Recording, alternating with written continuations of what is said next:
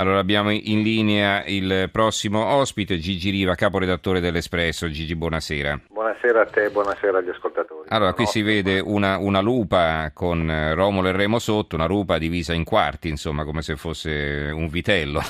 Esattamente. Eh, la buffata continua, il sindaco si è dimesso, ma restano i funzionari comunali che hanno alimentato il malaffare, cento burocrati e faccendieri abituati ad esercitare il loro potere con qualsiasi giunta, pronti a ricominciare. Di cosa parliamo? Roma dopo Marino. Allora, spiegaci il contenuto di questa inchiesta. Beh, il contenuto di questa inchiesta è piuttosto chiaro anche dal titolo e dal sommario che tu hai letto, e cioè mh, pens- c'è una pubblicistica un po' troppo semplicistica, se mi perdoni l'assonanza, eh, per la quale adesso che se n'è andato Marino magari si risolvono i guai di Roma, come si diceva un anno fa quando Eh, con, lo, con l'inizio di Roma Capitale si pensava che con gli arresti potesse finire il malaffare.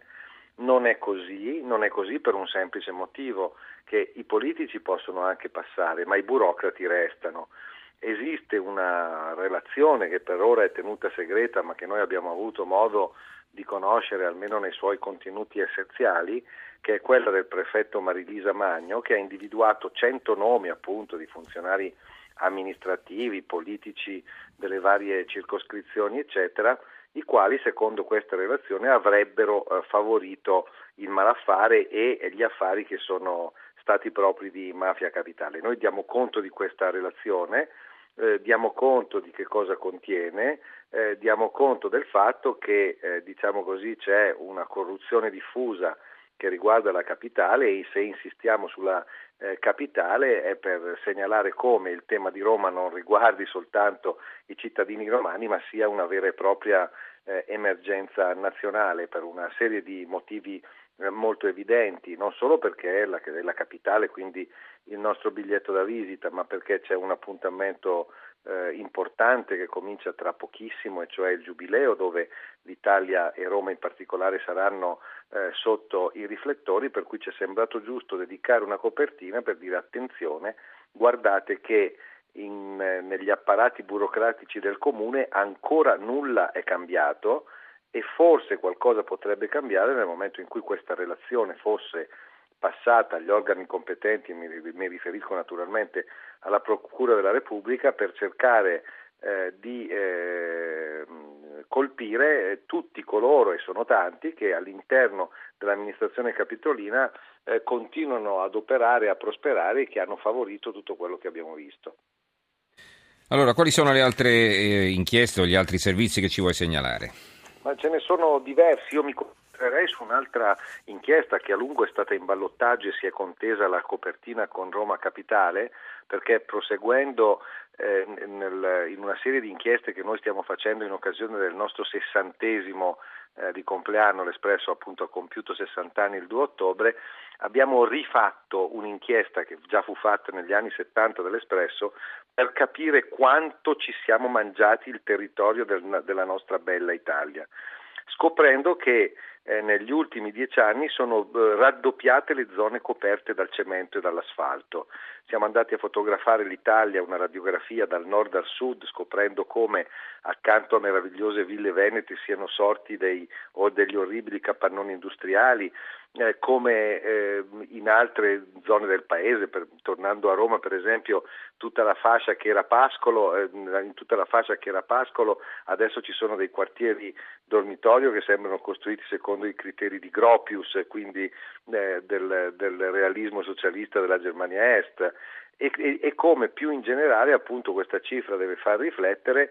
Eh, l'Italia vanta il maggior numero di eh, luoghi censiti dall'UNESCO, molti di questi sono paesaggi, e proprio il paesaggio che, che ci caratterizza, che è stato meta del Grand Tour di settecentesca e ottocentesca memoria, rischiamo di eh, depredarlo, e quando sarebbe in realtà una, una nostra eh, grande risorsa. Mm. Eh, voglio segnalare ancora, eh, a meno che tu abbia qualcosa da chiedermi su questo, no, no. mi sembrava, eh, un articolo che mh, prende le mosse eh, dall'inchiesta che mh, gli ascoltatori avranno già mh, sentito nei, nei, nei giorni scorsi sul calcio mh, e, qui, e sui diritti del calcio. Certo, ne abbiamo parlato. Esattamente, per, per segnalare come nelle pieghe di questa inchiesta si scopre che c'è un filo rosso che che lega l'inchiesta sul calcio a dei personaggi che negli ultimi vent'anni hanno accompagnato le vicende delle società offshore eh, di Berlusconi, a partire dall'affare di Villa Certosa arrivare appunto a Infront e ai diritti sul calcio, dove compaiono gli stessi uomini, sempre gli stessi, a partire da un barone che si chiama Dolfus e che è di origine svizzera, che a vario titolo eh, sono presenti in tutte queste inchieste che hanno accompagnato a, non solo la vita politica ma anche i guai dell'ex cavaliere Berlusconi negli ultimi vent'anni del nostro paese. E va bene, un'ultima cosa? Eh, un'ultima cosa, ecco, un'ultima cosa invece è, uh, voglio chiudere con un, con un, con un moto di speranza. Eh, Paolo Biondani ha scoperto che eh, nella Procura di Milano, eh, non solo nella Procura di Milano, si stanno susseguendo le denunce eh, di eh, possibili jihadisti, di aspiranti jihadisti da parte degli altri musulmani. Che cosa sta succedendo? Che la comunità musulmana, che evidentemente sono eh, colpevolizzate, criminalizzate proprio eh, perché, come sappiamo, il fenomeno eh, jihadista ha invaso anche l'Italia. È di oggi la notizia di una ragazza minorenne con passaporto italiano che è stata bloccata ad Adana in Turchia, uh-huh. eh, in attesa, non si, non, non, si, non si capisce ancora bene, non si hanno ancora i presupposti. Sembra volesse andare in Siria. Sì. Ma sembra uh-huh. che volesse andare a combattere in Siria.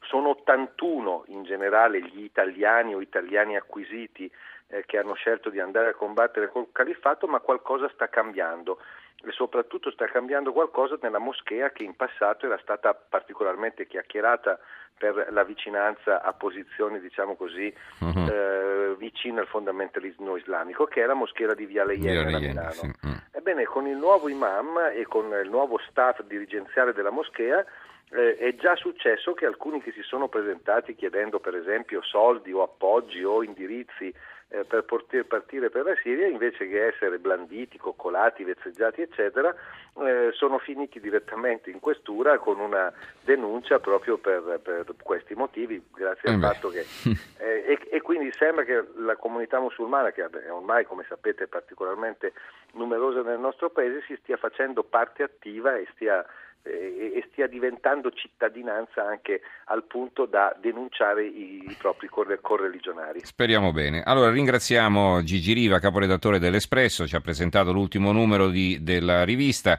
Eh, la buffata continua e il titolo: Roma dopo Marino, il sindaco si è dimesso ma restano i funzionari comunali che hanno alimentato il malaffare, cento burocrati e faccendieri abituati a esercitare il loro potere con qualsiasi giunta, pronti a ricominciare. Grazie a Gigi Riva e buonanotte. Grazie a te, buonanotte a tutti gli ascoltatori.